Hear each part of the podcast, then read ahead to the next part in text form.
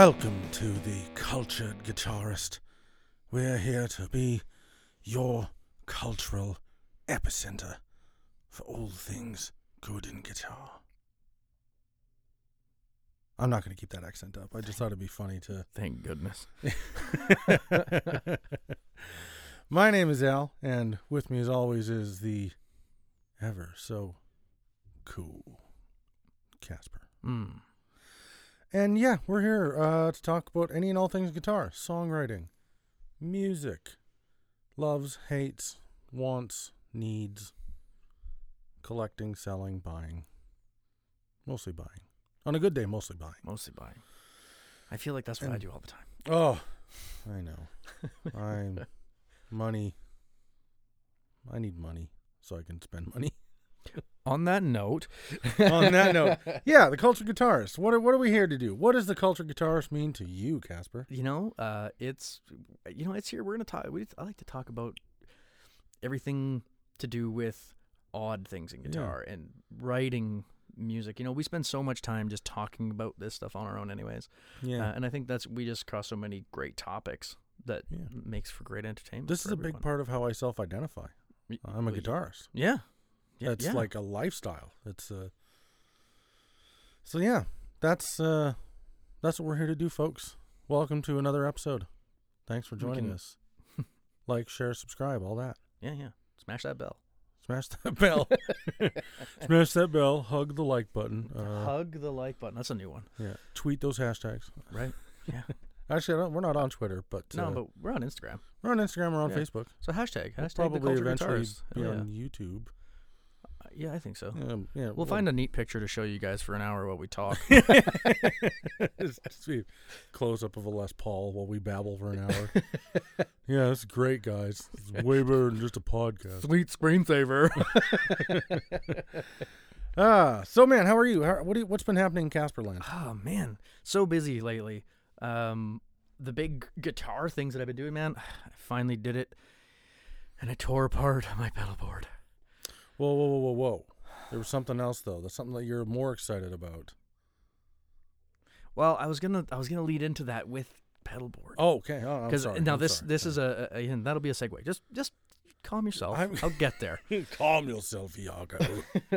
so I did it. I I took my original um the pedal board that I built in the original layout and realized all of the shortcomings I built into it. Uh, and so I've now taken it all apart and I've stripped off the industrial supernuclear Velcro, which took me a very, very long time, and I have very sore hands due to that process. But I've done it. It is cleared off. I am now modifying my new pedal board. if and you folks want to see a man grunt, sweat, shake his biceps, and swear under his breath, but not go to the gym, watch a guy rebuilding his pedal board trying to get that Velcro off. totally happened. Uh, yeah, so uh, did that. You know, purchase some things so that to make uh, a little, these modifications a little bit easier. You know, some step drills, some some tools, um, and I'm now making my pedal board more universally friendly to adapting new pedals onto it and on and off. And that being said, I now reveal that I have been in conversation with the lovely chap Kevin Shones of, of Shoneswood Effects, and he is building me a special. It's a big special. It's a big special, and that's hence why I had to revamp my whole pedal board because this is going to be a not only a masterpiece of artistic fortitude. I don't know. It's amazing. artistic fortitude.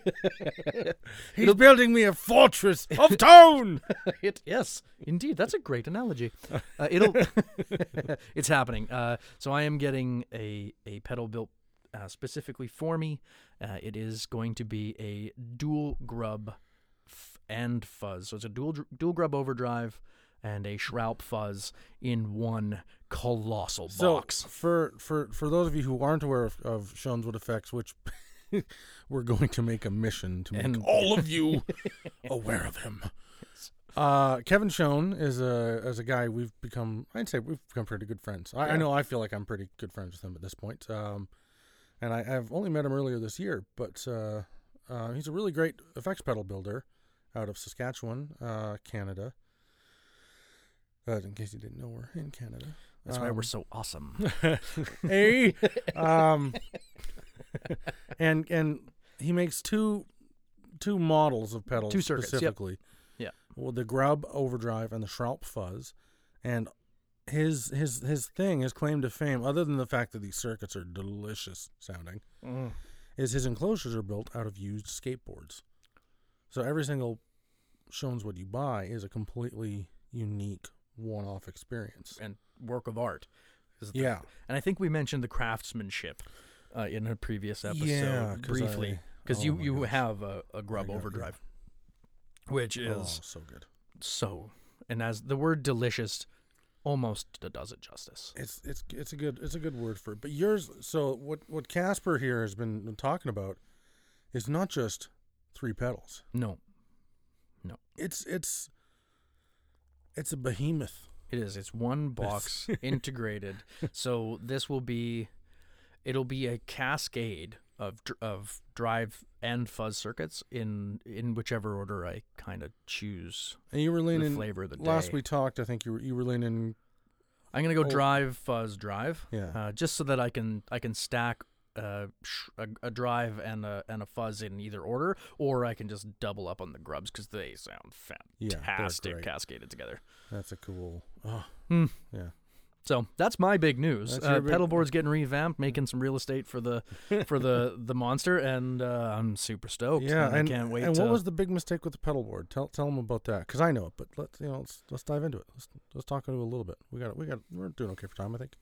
Man, we just got started. Oh yeah, we should be okay. Well, I, I know. I just uh, we do tend to babble, so We do. yeah. I I don't know. What was my big mistake, Al? uh, you want me to? Yeah, you better just. Uh, I don't. You're you're alluding to something I don't remember us talking about, or uh, Oh. I'm, I'm kind of a simpleton and have a bad memory. So Kasper, uh, Kasper is very OCD, oh, and Yeah. Kasper laid out his pedals very specifically, and then Kasper only drilled holes for his cables exactly where those pedals needed those holes to be. right. And since then, I've now acquired a whole lot more stuff, and there's no holes to route cables through my pedal board, which is specifically why I built it, is so that I could route everything underneath. Um, so, So now, so yes. we're we're doing a universal drilling uh-huh. so that the board is very flexible. yes. And I'm going to just a little bit of I might have warned you about that. No, that's a specific finger you're waving at me. yeah, yeah, Um, yeah, yeah. Which you know, it's fun. Yeah. You you did you did. Uh, I think at the time, yeah, being very new to pedal boards and and effects, everything. I just you know Yeah. my acoustic guitar didn't have a whole lot of a call. no, you did. for, for, I just didn't, yeah. didn't use it. But now that, uh, yeah, you opened a floodgate, I and I I think I professed how much I hate you for it earlier I am today. not sorry. Yeah, No ragrats. pretty sure that while I was stripping Velcro, and uh, you know the lactic acid was building up in my muscles, trying to remove. Oh, by the way, uh, not to plug Velcro specifically, but they've got some industrial ten pound There's- Velcro yeah. that if you lo- you want to hang something from the moon, that's what you use. The moon, the moon has one sixth the Earth's gravity, so you would need less Velcro. Al, I know, I'm sorry, just, just really kneecapped your whole metaphor. I don't metaphor. think it's a sixth. I think you're wrong. oh, somebody's got to Google. All right, No, okay. users, listeners, users. Please, We're please the- update us We're on in the, Tron now. the absolute- users. Please absolutely Google and update us on the uh, gravitational equivalent of Earth's moon. I know, uh, or I am aware that it is one quarter the Earth's size and mass. Oh, I think it is one quarter. I think it's one sixth. Okay, so I'm going to alleviate all. Oh, you're googling right now.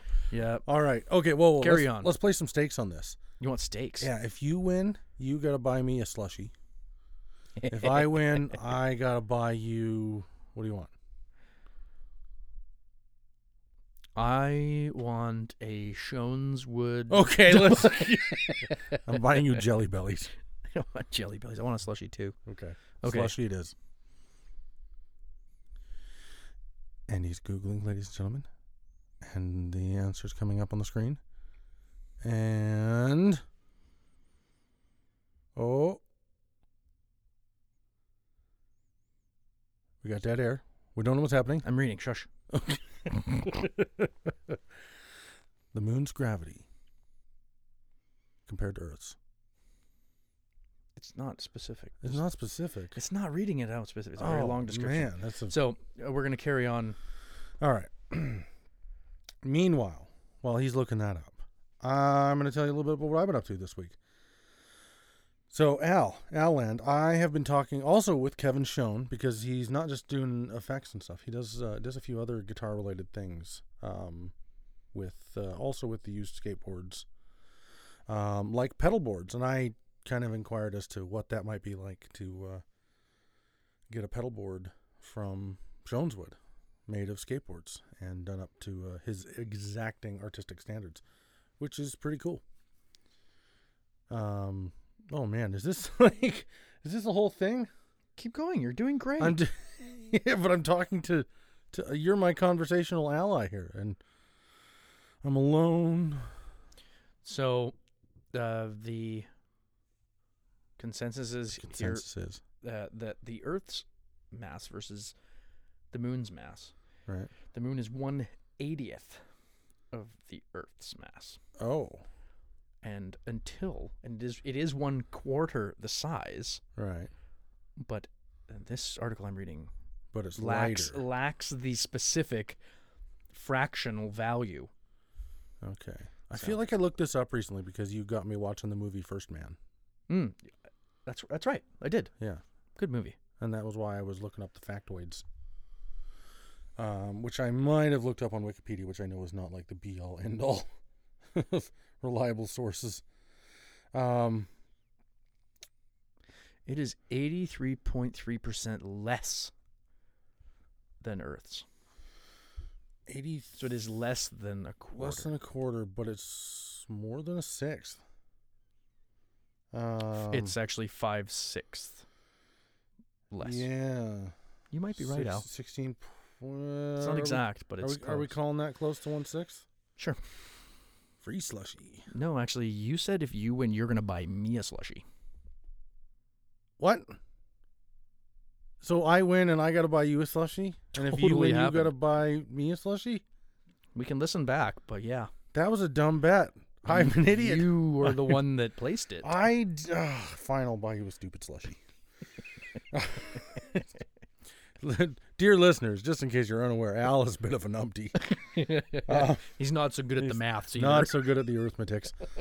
Um, but yeah, so I've been talking to Kevin Schoen uh, about a skateboard made pedal board. Just to, yeah, not that I need it because I, I have a fantastic pedal board that we built. Mm. Um, but just because I like Kevin and I want to do everything I can. I want to I want to have pieces of gear that when people look at the pedal board, they're like, "What the heck is that?" And they want to ask about it because I want to talk about Kevin more. I want to. Mhm. Yeah, no, I got to. I want to rep the guy too. He's Yeah, super good, Awesome. super great guy. Um, so I've been talking about that with Kevin. That's probably not coming anytime soon. If I'm being The board. Yeah. Yeah. not just financially, it doesn't make sense for me right now. And I think I'm probably three weeks to a month out on mine. that's crazy. I Oh, that's so cool. Um, and then the other cool thing I've been doing, which I'm really been excited about, is uh, and I just showed you this, is there's a cool product kicking out there, and this it's music. It's in the realm of music. I know it's not a guitar. I'm sorry, but Doesn't matter. Still sweet. it's our podcast. Suck it up. We're talking about this. um, but I've I've been really excited and following this uh, device called the Beatbox, um, and I think the company is just called Beatbox. Uh, yeah, as far as I know. yeah, and they're just they just had a very successful launch on Kickstarter. Yeah, their Um, Kickstarter exploded. What was it? Hours? hours they were the, they met their funding their first wave funding in hours and then they did a couple of pushes for for additional things and they've gotten that as well um and essentially what the beatbox is is it is a midi Pad. pad device uh, uh using arcade buttons That's the part that sold me. I was like, arcade I button- can't wait. I would just sit there and know, click and click the buttons. cool. I would just click the buttons. I don't really care what else it does. So you, it's a build-it-yourself device. Got two speakers and uh, headphone output and uh, some other attachments, and it has an app that it comes with. volume and knobs and all the bells. It's and cool. it's a little layout of, of uh, arcade-style push buttons, and I think it even has a little joystick to Mm. like to that you can uh, assign different functions to. And yeah, you can basically just play drums or play little loops and samples. It's a, sa- it's a sample box. It's such a cool, It's so such a cool device. Uh, not that Controlled by an app on your phone too, Yeah, so you can assign all your buttons via the app. so rad. So so rad. awesome. And you build it yourself. There's no soldering required, and it- and and they call it the beatbox because you play beats on it, and you assemble it in a little fold together cardboard box. It's great. It's fantastic. Super cheap. Uh, I think the retail is going to be 150 on it. That's what. Yeah, the, one forty nine ninety nine looks looks like the. I'm not sure if that's the U- end I, goal. I assume that's probably U.S. dollars since that's the I would think. general. Online. I know we rep pretty hard on the Canada stuff, but um, this I- is a yeah, I- really cool innovation, and I think I it think deserves. I think they're attention. American, so. I, uh, but yeah, it's not going to be expensive. Not that that's bad. 150 U.S. that's you know, 200 Canadian. So cool. Such a neat little device. I'm so excited about it. I want one so bad. Um, and then the other thing I've been doing, is I have been playing nonstop on my late 60s Aria 5102T. I am so in love with that guitar. Haven't had it very long. Uh, for pictures of it, check out our Instagram. There's a picture of it on there beside uh, Uh, my your my late my yeah. late 60s pan, which is also an Aria, Yeah, made by uh, Aria. in the same place. All know, out of the Matsumoku factory in Japan. Yep. Yeah, in the late 60s. Such cool guitars. They're, they're hollow bodies, they're bolt on necks. They're As far as we can tell, they are 335 They're- copies. Yeah, 330 ish, 335 ish. I mean, these aren't exact copies. They're Mm. not exact specs. And, you know, if you look at our two guitars, there are little differences all over the place. There's, you know, Florentine horns cutaways versus Venetian cutaways on the, on the, And we tried to put my guitar in your case, which your case fits well. My guitar is quite loose in it, yeah. so the uh, bouts are a little different in size and shape, and yeah, it's, just tiny little details. Yep. that- you know, so it's it'd be hard to track these things down. I think there's there's exact copies of mine out there, branded as Epiphone 270s. When Aria does it, that's the 5102. hmm When it's by Pan, it's the I don't know what the heck it is. the, mine's mine's a, a PD. PD. PD, yeah. Uh, okay. Lovely guitar, and that, so I've been playing that just absolutely nonstop. I that's the only guitar I've played since I got it. It's been about a month, I would say. Oh, has it been that long already? Maybe. Yeah. Yeah. I traded my Strymon Flint for it, which I, I some people might balk at, but here here's hear me out here, folks. I'm not balking, Al. No, no, I well, I other people might, other Hmm. people out there. It's a weird I, trade. I was a little bit like, You, I know, ooh. but here's how you I look at it. I've been looking for one of these really cool l- '60s Japanese hollow bodies for about a decade. Haven't found the right one in the right condition for the right price. You did. yeah. you beat me to it, Ugh. and that's where you got yours. Um, so when this one came along, I looked at it as I can very easily get another Strymon Flint. That's not a hard pedal to come by. Uh, it's been a decade of me searching for the right '60s Japanese hollow body. I'm jumping on it. I'm Mhm. just I'm just gonna do it, and I don't regret it. No, you shouldn't. It's a fantastic piece. Like Yeah. it's a really nice. Would I like to own my Strymon Flint still? Sure. I can get one again someday. It'll be fine. The Strymon's making zillions of them. They're not Uncommon. There's more of them being made. There are not more of these 60s Right. Arias being made. I hear you. So, We're in the that's- same boat, dude. I absolutely love mine yeah. as much. What's not to love? Hollow bo- So we're gonna we're gonna we're gonna transition here. We're, Yeah. we're gonna keep I think talking this about is- these guitars, but we'd like to introduce a segment that I think we're gonna keep on. I think it'll be a recurrence. I think it's Yeah. a good. It's Yeah. a good. Not every episode, but we'll probably talk about this quite a bit. Uh, unsung heroes, and oh man, you know we should have made some like cool music. That would have been cool, hey? Hmm. Some sort of epic like. Post. Yeah, yeah. Anyway, Well, that just ruined the that's the whole. We're gonna do that in post, Al. We're gonna do that in post, Al. Shut up. Eh, we're not gonna do it in post. No, we're we're, not just gonna gonna do it in let this roll. And, Yeah. and uh, so unsung heroes, those pieces of gear out there that's uh, maybe not uncommon, but maybe a little uh, under the radar and not getting the love they deserve. And we're gonna start off with our beloved late '60s Matsumoku Aria made guitars. Yeah.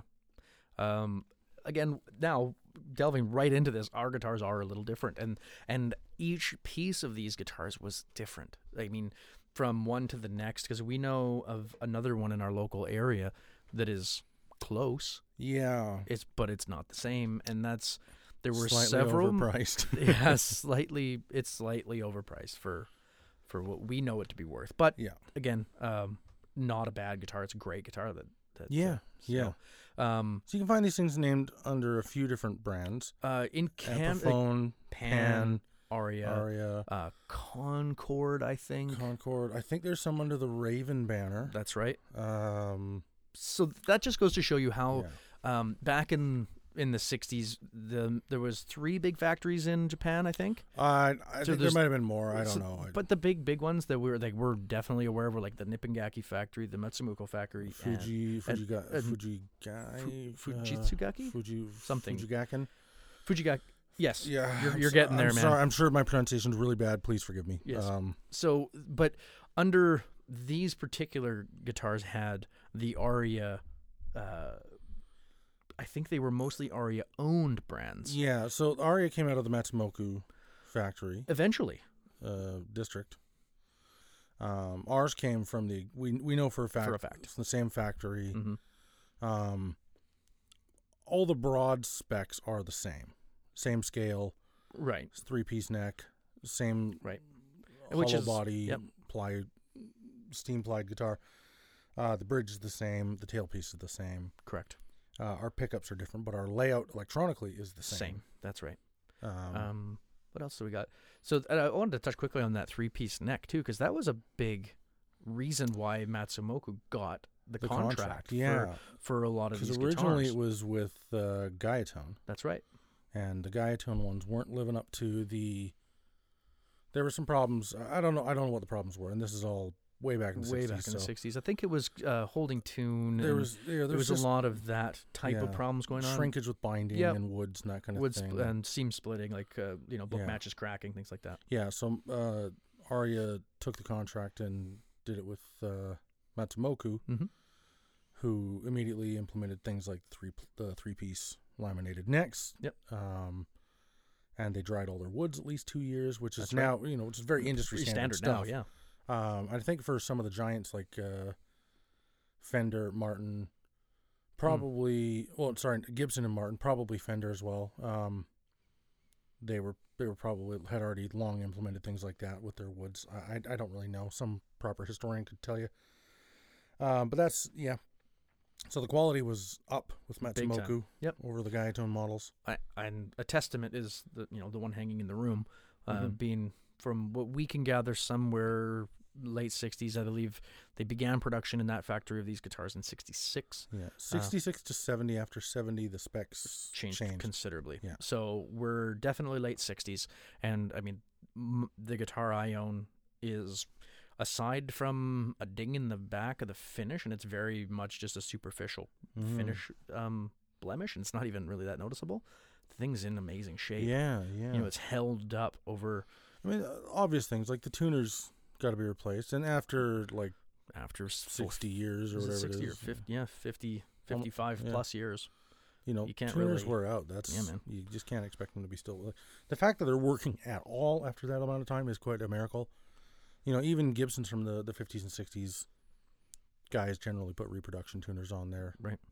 And I, I think i don't know that my that this one that i owned really got that much play um, you know just given the Yeah. fretboard condition the frets themselves you know they it definitely hasn't had a fret yeah, yours was like uh, job. just hung out the back of the closet. yeah for pretty years, pretty so- sure it just kind of hung out Yeah. and was on maybe on display or in a in a closet somewhere Mine, mine has all of the gentle wear of it was used its entire life, but not.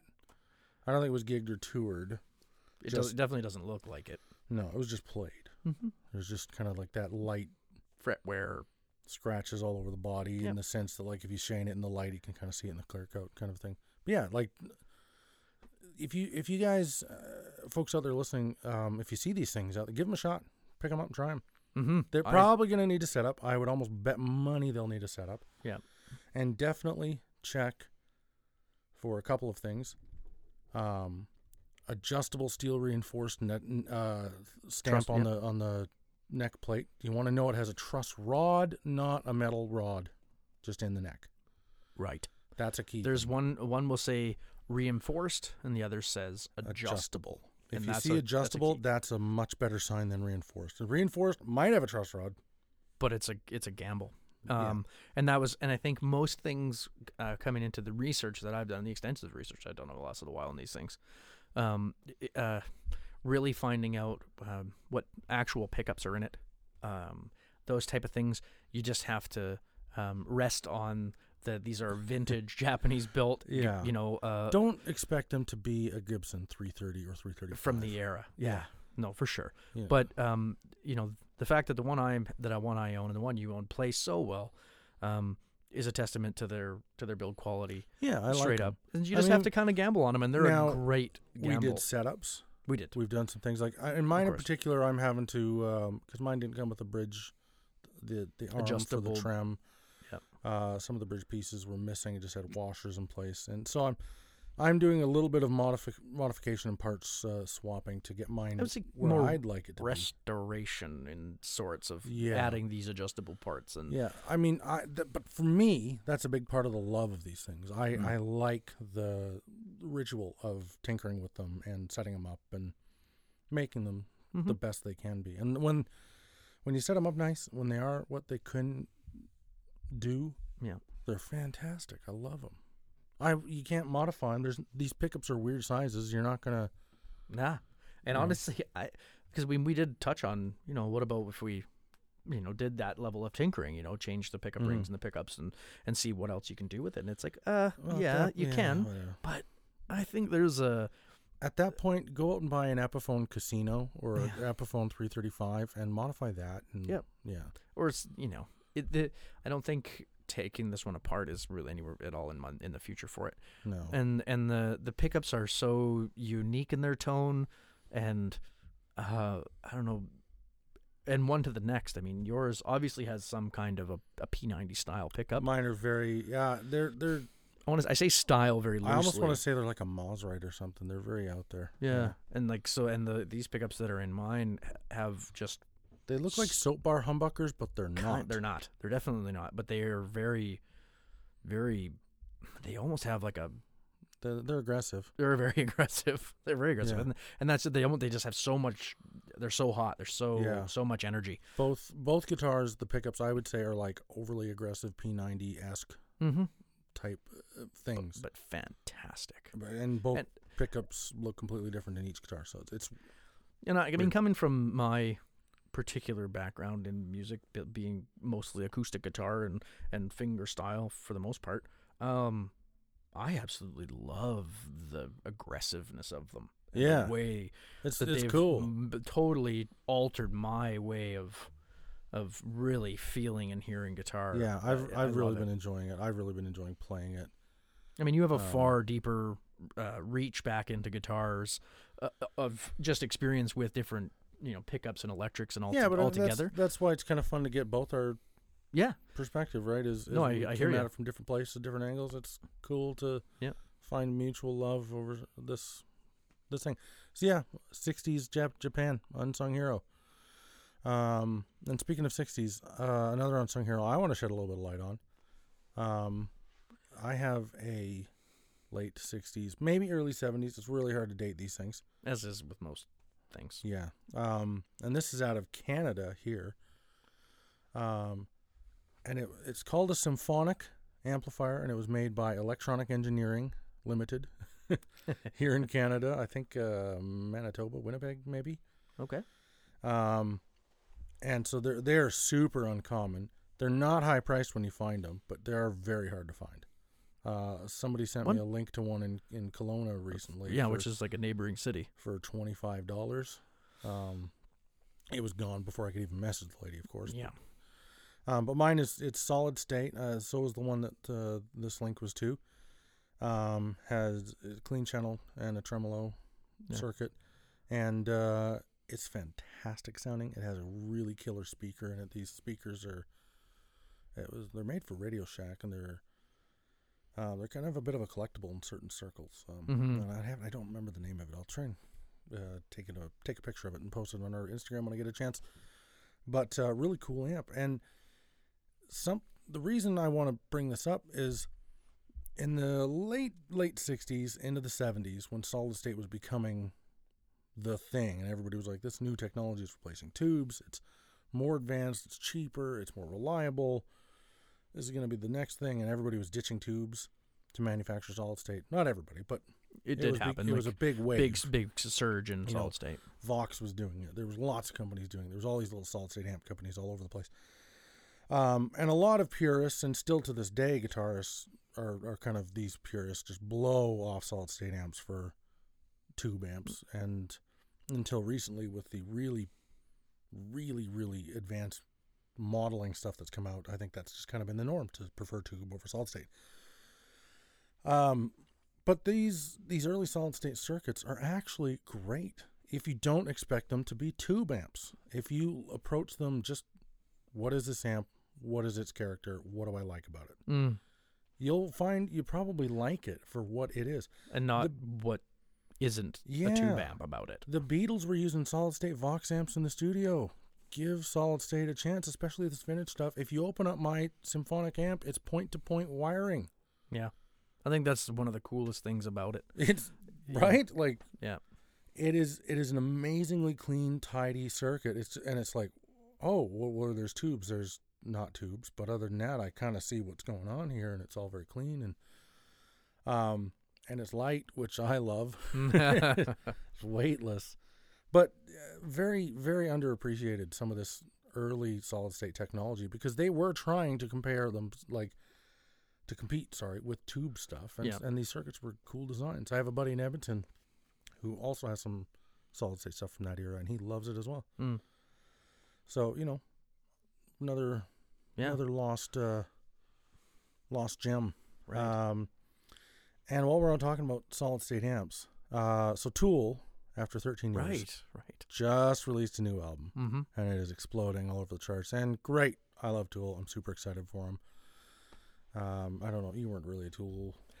No, I, th- Never I think I, I I I really did dig their last album, Yeah, uh, but wasn't like a diehard fan. you just know. it was just kind of Yep. a casual thing. yeah, that's- definitely a casual listener of Yeah. their of their stuff. So I've been excited because I was a Matt like Tool. I still to this day say Adam Jones is one of the like most influential guitarists on my approach. I would give you that. you I would give you that. He's got some Yeah, he's one- really innovative ideas Yeah, and, one of those totally unique styles. you hear you know. like two notes from him and you're like, oh, Yep. that's Adam Jones, it's Tool, man.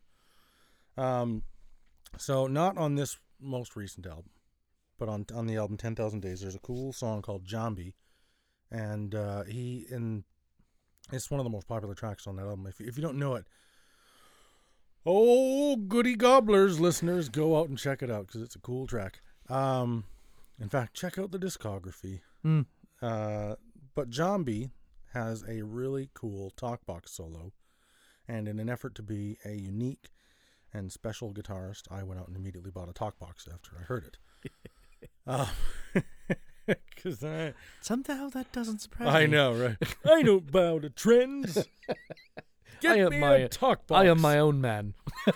so, so I've always wondered how Adam Jones got this incredible, and I know there's a lot of studio magic and all that kind of jazz processing, but I always wondered how did he get this really shrieky, raunchy, crazy wail, going on with this talk box. And there were rumors floating around the internet, and Adam Jones is not exactly a guy who gives a plethora of interviews. And uh, so, you know, the rumors were like, oh, he uses some weird little solid state amp. And it was like, okay, whatever. This is a guy who has a very, very, the same Marshall amp that he gets painfully taken care of to keep it original and perfect. He was a very early adopter. Diezel amps, which are like $5,000 four channel, high gain, luscious sounding.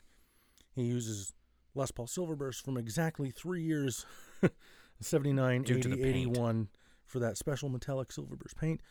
He's a very specific guy and not a cheap guy, No, you know, because he doesn't have to be. I mean, in the early days, maybe. maybe, but yeah, he's, he's specific. He knows what he likes. It's usually not. It, most of that stuff has not been cheap. So I was like, no, it wouldn't have been a solid state amp power in his talk box. Well, lo and behold, Dunlop of all the companies in the universe put out a little rig rundown video, and they talked to Adam Jones's guitar tech, and this is one of the few times you get to see like anything behind the scenes officially. Yeah. And uh, at one point, they go by this little Roland Cube amp. it's like, oh, and this The most the, unbecoming box. thing sitting Just- in their tech yeah, trailer. and I'm sorry, Roland. I owe you an apology. I'm sorry, boss. I am. I, this is on me, my my ego. But I hated the Roland Cube series. I didn't like them. I was snooty about it and arrogant. And apparently, Adam Jones has been using one to power his talk box. You have a talk box still, don't you? I don't. No. What I- happened to the talk box you had? Um, when I moved here to, uh, to Vernon in 2016, I don't remember when I moved here.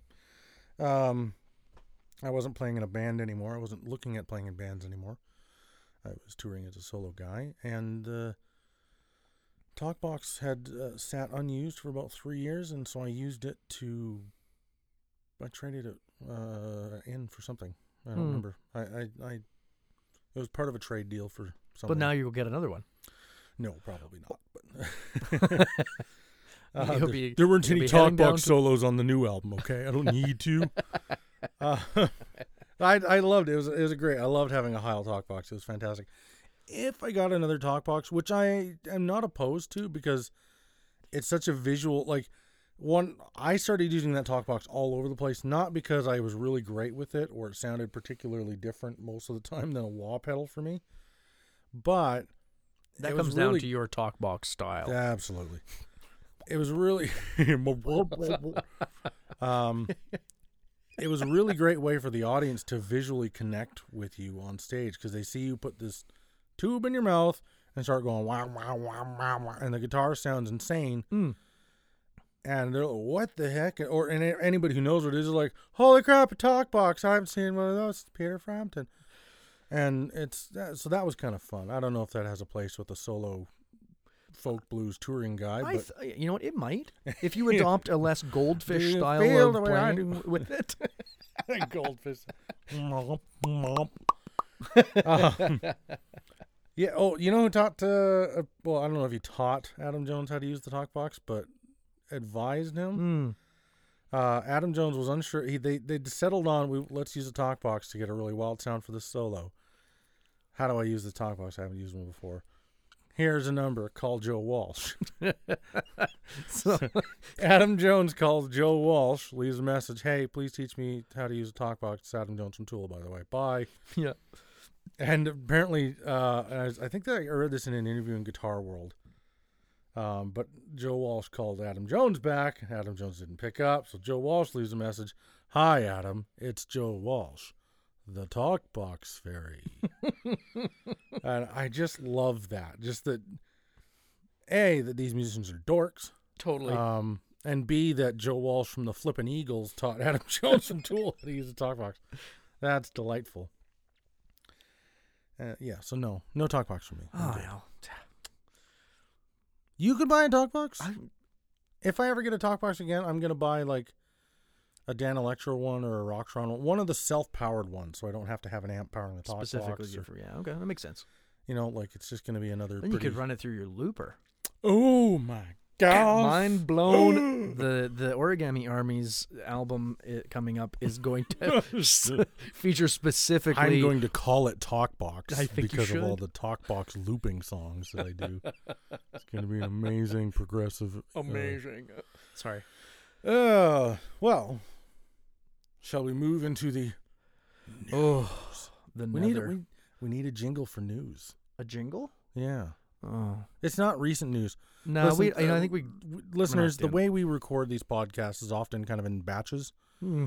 and we release them not exactly on a specific schedule. So uh, we're going to try and get them to you on a schedule, but we're not going to release them to be posted on a schedule. Yeah, or be the hot current yeah, news source. we're not going to be the hot gossip guys. I think we're just going to be the uh, opinionated guys in a basement that blather on about the news you already know about. I have thoughts about six string versus seven strings. Um, excuse me, where are you going, uh, attractive counterparts? Anyways, um, I guest vocals by Kermit the Frog on the Culture Guitarist. Um, so in semi uh, recent Ash, Ash, Ash, I was gonna say ask, and then I was gonna say Ask ish. and ish. That's a Yeah. great mix. That's Ash. that is your new word. You made it up. I th- I think We'll submit ash it might to- be a whole word already. No, no, no. It was the the tone and the inflection of it was kind of like a ash. Ash. Yeah. So there you go. We'll call Webster. Sean Connery. uh, in the in the recent uh, we'll call recent events six months. Yeah. Um, Gibson has come into the limelight yet again. So much in the last year. I don't know what's this company's. I mean, it's a never-ending roller coaster. I'll give them that. Um, but you probably a lot of people have seen this video at this point. It, it's I got gone got viral a in guitar circles. on this one, but So, this if you haven't seen it, uh, hop online, type Gibson crushes Firebird X, and you'll see this fantastic video of a uh, track, not a tractor, it's an a, uh, excavator. an excavator. Thank you, Uh, Traco excavator, whatever you Traco, want to call it. backhoe, backhoe, It's not a backhoe. It's Traco. Anyways, Traco, excavator whatever, You know what I mean? Anyway, crushing 400 plus. plus Gibson Firebird X guitars. Now, for those of you who are unfamiliar with the Firebird X, which will probably be a very large amount of people because it was very unpopular and it's a terrible guitar. But- Firebird X was at the 2008 2009 time when they introduced it. Mm-hmm. The holy crap flagship, let's impress people at NAMM guitar that Henry J., the former CEO of Gibson, now former CEO Now this year, former. Yeah. uh, envisioned as the next great leap forward in guitars and the direction he wanted to take Gibson in, which was the horribly misguided, super techy robot, digital everything Digital guitars everything. That no one wanted. Nope. Not at all. so a, the Firebird X had three pickups, robo tuners, built-in effects, its own if a digital operating process, it's system, exactly it. Its own operating a system. pedal board that you had to use with the guitar to use any of this Onboard onboard crap. It was a giant mess. It came in two finishes. that looked bowling like ball 70s swirl red or bowling bowling ball swirl swirl blue. blue. And it was not a Firebird shape. Nope. If you took a Firebird out back behind a crappy bar, gave it a good old fashioned blanket party for an hour, and then stuck it in a microwave to melt it, that's what the Firebird X looked like. That was the shape of it. I love that. A old fashioned blanket party. That's, In a that- back yeah, alley. Yeah. blanket party is a gang beating. That is with a with a sheet over your head. It's not a good time. Anyway, the Firebird X was just ugly from and start it was to finish. it was undesirable. Uh, yeah. Nobody bought them, and I think maybe that hurt Gibson in a way oh, it, that that was the beginning of a Yep. decade of just what are you guys doing, and eventually led to Henry's ousting earlier this year. Correct. Um, well, I'm not, sure the if Firebird that, X not the specifically, Firebird X but specifically. No. the Firebird X was a long line, the start of a long line of sins that everybody was just kind of like, okay, no, No more. um, and which led Gibson towards bankruptcy for sure. It was definitely a Yeah, a lot of those step dis- in uh, a lot of the decisions were made to step in that direction. yeah. and a lot of the a lot of the steps down that path led them to The moment the CEO of a guitar company decided they were going to be a Harley Davidson style lifestyle brand was the moment they stepped towards bankruptcy. Correct. You just nope. Um so anyway, back to the video. back to the video. In this video, this excavator drives over they've got all these guitars laid out in two rows. Uh, and they drive the excavator over it in in back and forth Again crushing. and again and again. crushing all of these perfect, brand new Firebird X's. You can see the pile of boxes in the background, the pile of cases in the background. They laid them out all neatly. So Probably spent uh, 45 minutes laying This took out some this- time, it yeah. took some time to lay it out, and I think this is the part that really, really chaps me the most about it. Is they took all these guitars, and yeah, nobody wanted them. They were, you know, they were slagged on from the beginning. Even we can agree they were not the greatest guitar. Yeah. they Well, were let's- so let's bizarre. get through. Let's get the facts out there of what what this video showed, what Gibson showed, hmm and then we can get into our opinions because I think our Mhm. opinions are going to be colorful. Okay. so they crush all these guitars. This video was recorded in 2014 or 15. I'm sorry, I don't remember exactly which year. It doesn't matter. The guitars were manufactured 2009 to 2011. This video surfaces. It was surf, and the reason the video surfaces, it was posted by a former Gibson employee, the man who Gibson sent to the destruction of these guitars to act as a witness to their destruction, which is something big companies do when they have to destroy product that Yep. sometimes big companies, manufacturing So- companies have to do that. Fine. Right. That's for tax reasons or whatever Yeah. else. So when this video came out and everybody was very angry, going, why couldn't these be donated? Why couldn't the parts be salvaged? Why did you have to destroy them instead of all these other things you could have done? Why didn't you blow them out at a super cheap cost? Gibson released a statement to respond to the backlash. um, sorry about the uh, coughing. So here's here's Gibson's statement. The Firebird X destruction video that surfaced months ago was an isolated batch of Firebird X models built in 2009 to 2011, which were unsalvageable and damaged with unsafe components. This isolated group of Firebird X models were unable to be donated for any purpose and were destroyed accordingly. And then they further go on to say, and I'm reading this out of fairness to Gibson. As a starting point, Gibson has committed to giving a guitar a day away over the next 1,000 days. 100% of the donations, uh, 100% of donations to the Gibson Foundation go directly towards giving the gift of music, reaffirming Gibson's commitment to giving back, helping underserved musicians, education programs, empowering music culture, and encouraging the creation of music. That's the. So there we are. I have some bones to pick. Do you have some bones to pick? Oh yes. So okay, let's give some props. Hmm. Great, Gibson gave a guitar away for the next thousand days since releasing the statement. So they're still in the middle of that. exactly. Yeah. That's cool. totally. They have a Gibson Foundation where you can donate to, and they give the money to underfunded music programs. Programs. That's awesome. Awesome, Yes. cool. Thank you, Gibson. Thanks, Gibson. There's lots of you know programs out there that do the exact same thing, but uh, Hey, not to take anything away from their efforts, So there are some good efforts there. Yeah. So now let's go back to the first paragraph. The not what they're doing donation wise paragraph, which I think is where both of us are like, Yeah. okay. So let's start off. The Firebird Destruction X Destruction video that surfaced months ago was an isolated batch of Firebird X models built between 2009 and 2011.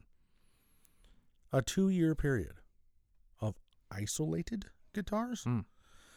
The Firebird X was introduced and discontinued almost as quickly as it was introduced. So They were only produced over those years. that's the yeah, that's the entire model run. Indeed. So okay, isolated. No, I'm gonna say that's probably eighty to ninety percent of the stock. Probably the stock left in some warehouse somewhere. It's been That- oh, it's that exactly what it is. nobody will order. No Kicking around stores for are years, ordering, yeah. so they're just sitting there. It's just sitting in boxes, Yep. dying slowly. Um, made between 2009 and 2011, which were unsalvageable and damaged with unsafe components. I am calling straight up lies. Mm. I feel they are lies. Mm. I am 100% in agreement with you, Al. What could be so unsafe about a Firebird X? Like really, Nope. you know, There, the you know, battery exploding like a Samsung phone. Like does it have a battery? it had some kind of battery, yeah, because it had the robo tuners and the programmable electronic stuff, the built-in effects. So, okay, if if my understanding of of batteries in electronic devices like a Samsung phone, um, a Samsung phone is powered by a typically a lithium ion. So, what happens to a lithium ion that is say ran over by a track machine and breaches? What happens, Al? Do you know? No, actually, I don't. Okay, well, when an, uh, all listeners, when a lithium ion is breached to atmosphere, the oxygen in the air we breathe catalyzes with the lithium ion and immediately causes it to burst violently into flames. So you're telling me So there, there if, prob- if there is a battery problem with these guitars, and this this is hypothetical, of course, but if it's a battery problem and it is unsafe, why on earth would you run it over with a machine that would violently set them all on fire? I don't know. Well, so this, I mean, that was just one of like that to me. That was the first thing I thought of. Sure. That like the most likely thing is like either somehow it's electrocuting people or somehow it's catching fire because of the battery. I don't even know if it has a robot battery or tuners, if it takes. robot power. tuners were malfunctioning. They were rising over, up. over tightening strings, Skynet causing them killing to break and remove uh, unsuspecting players' eyeballs. Skynet was blinding guitarists. It's like I just don't, I just don't see Yeah. how these guitars could not have been purpose. It could not have Oh, been it's- used in a way that has more. So, 400, four, there was 400 I- plus guitars did we in this count video. them? I don't know. There- I it's, didn't it's- count them. People have people have done the math. It's, Sure. it's pretty out there on the internet at this point. 400 plus guitars, all unsafe, and a very undesirable high end model. That might have been the entire production. So there's a for the for you few really wacky dudes out there because there's always a dude out there who likes the wacky stuff. That's Fine. fine. You So know what? And if you have one people and you like your it- Firebird X is now way more collectible and oh rare. Oh my god! Good job, you. I just and you know what? If that's your thing, and that's just it. The Firebird X was not a desirable guitar to No. the ninety-five percent, or you know, to the to all of us mostly. But mm. there are people out there that love that stuff. That that I mean, obviously there was focus groups that mm. talked about robot I- tuners and all of these onboard digital effects. I don't think there were. There there had to have been, I think there was a sales pitch, oh and Oh it worked. So I think there was a somebody got a board meeting with Henry J. yeah, at Tronical, and the Tronical people went the people who own the Robo Tuners, Right. They went into Gibson, did their pitch, and, and Henry J. went, "Heck yeah! okay, but, everybody's gonna want but that." But the Firebird X had a hell of a lot more. Oh yeah, than robot So tuners. Firebird X. I mean, every so year there was NAMM, focus groups about how this stuff's going to go I don't think there was. I don't think there was, man. Who Every- who runs it? I mean, obviously Okay. they ran the corporation into the ground, but um, it's not what I'm saying. every year, you know, you prepare to go to these trade shows, and you go, "We got to make a, we got to make a wave. We got to make a splash. We even if it's bad, we got to make something out there that's whack." You know, Fender two years ago made that nine-string guitar. No one's ever going to actually play that. no, but it's a that's a that's a gimmick. I But know. the Firebird X. I don't think was a gimmick. I They think- expected I- to sell them. I think they did expect to sell them, but I, it was also a gimmick. You know, they were like, "What if we put in an interactive onboard thing? You can change any tones, any pickups, any effects, all on the guitar with a floorboard thing. We're replacing everything all in one." that I'm sure somebody That- in a corporate boardroom thought that was great. Yeah, that somebody who was out of touch with guitarists. exactly. Yeah.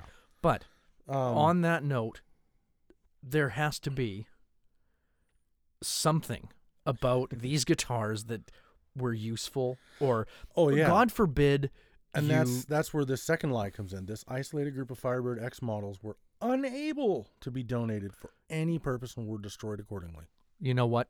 Uh, mm, no, no, no. No. There's a whole lot of curse words that come out of my mouth when thinking Yeah. about that line because you know what? Because it's just a lie. Oh yeah, it, It's a it's lie. It's absolutely a lie. It's not even a good lie. It's a it's a bald face. the whole thing is a bad lie. It's a bad lie. And this is all our opinions. of course. We're absolutely talking about our opinions. Uh, the biggest part that really chapped me out and the whole thing was there are people, there are young kids, there are, you know, music programs all over, you know, America and Canada and all over the world, even where Sure. the music programs are suffering and they're being pulled out of Yeah. schools and like, holy crap, Gibson, come on. Okay, so let's say, and this is where this is. Uh, I just thought of this just now, so forgive me for the interruption. Yeah. But let's say Gibson was not lying. Those guitars had Or unsafe. problems. Yeah. Donate them to trade schools. How many Lutheran schools are out there? I don't know. Dozens, hundreds. Electronic out there- engineering yeah. programs. There's people out there that could have used these to learn on. There's, you know, Mm-hmm. There's nothing unsafe Roberto about. Venn School of Luthiery could have used 400 Firebird X's to refret and repaint or whatever. Right.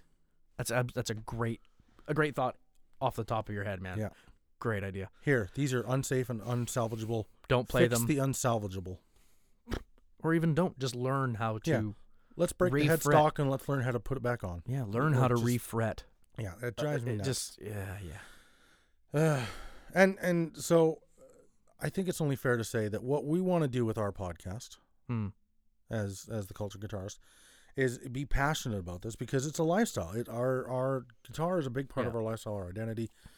And so on that note, uh, I hope this uh, section of us like just ranting and raving about our disappointment with this Gibson thing Hmm. has shown that we want to be honest. Yeah. We want to be honest. We don't want to slander. That's, I hope. That's not the idea. I don't want to slam on it. I mean, I do think that that running over 400 Firebird Yeah. X's with an excavator has a a very dramatic element that it, did, it was unnecessary.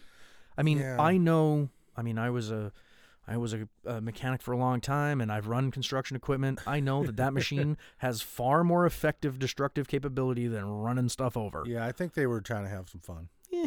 Which, whatever. They were third party hired to destroy guitars. Just, just you know, the whole I- thing just I want to, and I think you know, me. Gibson has made some real oof moves lately.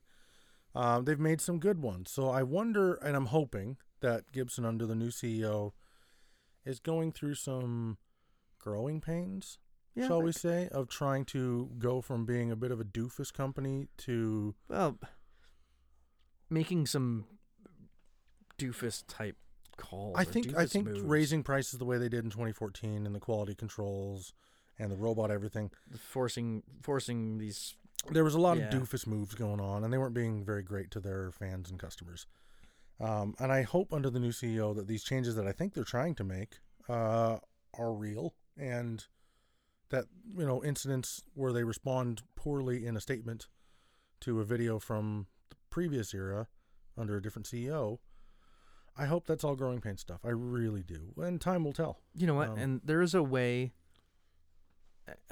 there's a way that it, that could have been addressed maybe you know I Just- honestly, I would just- just like to see a corporation for once just be like, honest it made more sense on our taxes and on our on our books. We had to destroy them. Yeah. that was the best financial decision for Gibson. exactly and you know what Okay. if you're gonna be honest about it you know and if that's the way and if and if making you know and that's the, the system that you know of government and taxation and all this stuff that, that Yeah. we live in and I, and I understand that but don't if it was a fabrication to to save face you're saving less face telling oh, lies this is a bad way to save face. it's a horrible way to Yeah. say face you're Like, saving so much less. if they had face. just said that, like we just Yeah. did this because it saved money, it meant better taxes and better savings for us. That we did it for we're a business, we have to make money. This is the best business decision. It would have been like, I still would have whined about the waste of parts or the waste of blah blah. But uh, at the, at the end of that whine, it would have been like, well, who cares out? They're a business. They did what they were supposed to do. Yeah. Lying about it, which I feel they've lied about it. yeah and this is in my, my feeling. my feeling is that it's a fabrication Lying about it's not cool. Yep. And I don't, and I'm going to call them out on that. Gibson, I love your guitars. Mm. I love a lot of what you do. I, I have one of your guitars, one of my favorite guitars in the world. But I don't appreciate this particular statement. I feel you could have done better. and on that note Yeah. I, I that's a great way to end that I think Well, that's good Yeah. I wish they'd have done better too we got to be honest. I'm going to be honest about my opinions on Boss. I'm going to be honest about my opinions on Paul Reed Smith. You're snickering at what I said earlier, aren't you? Oh yeah. what do, what do you got against Paul Reed Smith, Al? I, they're for dentists and people who don't like to gig. That's, what I feel you like. said, and that's a total honest statement. That's your honest opinion. Their Um, their carved tops and and flame quilted everything is beautiful. Um, I don't feel like paying four grand for a standard twenty two that I will never ever play live because I paid four grand Because you it. paid four grand for it. Exactly. I hear you. I don't know. eh, It's not my bag. How's that? Yep. Beautiful guitars, well made. Not my bag. I hear you. I, I like. My favorite part is that the guitar you are going to be gigging very soon Oh, is I almost. know. I, love you. You. You saved a bullet in the chamber to just destroy me. How dare you point out my hypocrisy? Just being honest, All right, you could you could buy a Paul Reed Smith and gig it. totally. And I am getting a very expensive guitar and I'm going to gig it. Yep. I Paul Reed Smith I think that's the market they cater to. Possibly. How's that? Sure. Is that Totally. fair to say? Totally. like Harley Davidson. I don't think most of Harley's riders are guys who are living the outlaw life and the roads to freedom and eagle wings and like I don't think most Harley riders are that. I think that's the images on the back of their Harley branded leather vests, mm-hmm. but I think most Harley riders are dentists. dentists or lawyers Yeah. who are going to sue me later for this. But that's what I think. That's Paul Reed Smith's bread and butter, man. Yep. The the dentist market, I hear you. guys with money who also kind of like guitars sometimes. And fair enough. Why? Why, the hell not? Paul Reed Smith's making a better living than I am. So Isn't that isn't that for true? Like- Who am I to hack on him? So yeah, yes, I am getting a very expensive Kronbauer that I will love and will sleep next to me in my bed, and my wife will look at me like I'm an idiot, And you will gig it. and I will gig it. Yep. And uh, I will never let it out of my sight because holy crap, I love it. And as we do. Yeah. Anyways, if you're still listening, which we hope you are, you know, give us some feedback. We want to hear from you guys. We uh, we want to know what uh, we could do better. Uh, if you want to tell us what we could do worse, okay. We probably won't take that advice, but you know, If you love our opinions, great. If you Yeah. don't, give us give us yours. Tell us tell us more. Yeah. We we What look forward opinions? to your hate mail whoa, or your compliments. or your compliments. Jeez, That's my my eyes hit the floor and Oh, the dejected just- look falls over my the face. sadness was was real, man. No, you know it's it's it would be great to hear from everybody. Hit us up on our socials, uh, the Instagram, help us make this Facebook. help us make this better. Help us make a real community out of Let's this. build a community. I like Yeah. that, Al. That's what that's the whole point is just talking about stuff that everybody wants to hear about or wants to talk about or Join us or- in the conversation. heck yeah. Yeah. Pi- yeah. Pitch in. Um, we are going to be doing some special things um, Coming uh, up. By the time you hear this episode, we should be doing some stuff. We have some giveaways planned. Um, we're going to be doing some other things. We've been talking about uh, how to.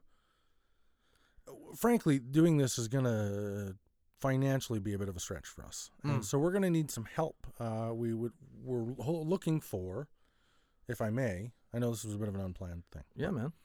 But uh, one thing we're looking for is we'd love if you like what we're doing and you're in the guitar ish business, music business, uh, talk to us. We could use uh, some help with advertising. Mhm. Um, now, we're not going to, I'm going to throw this out there.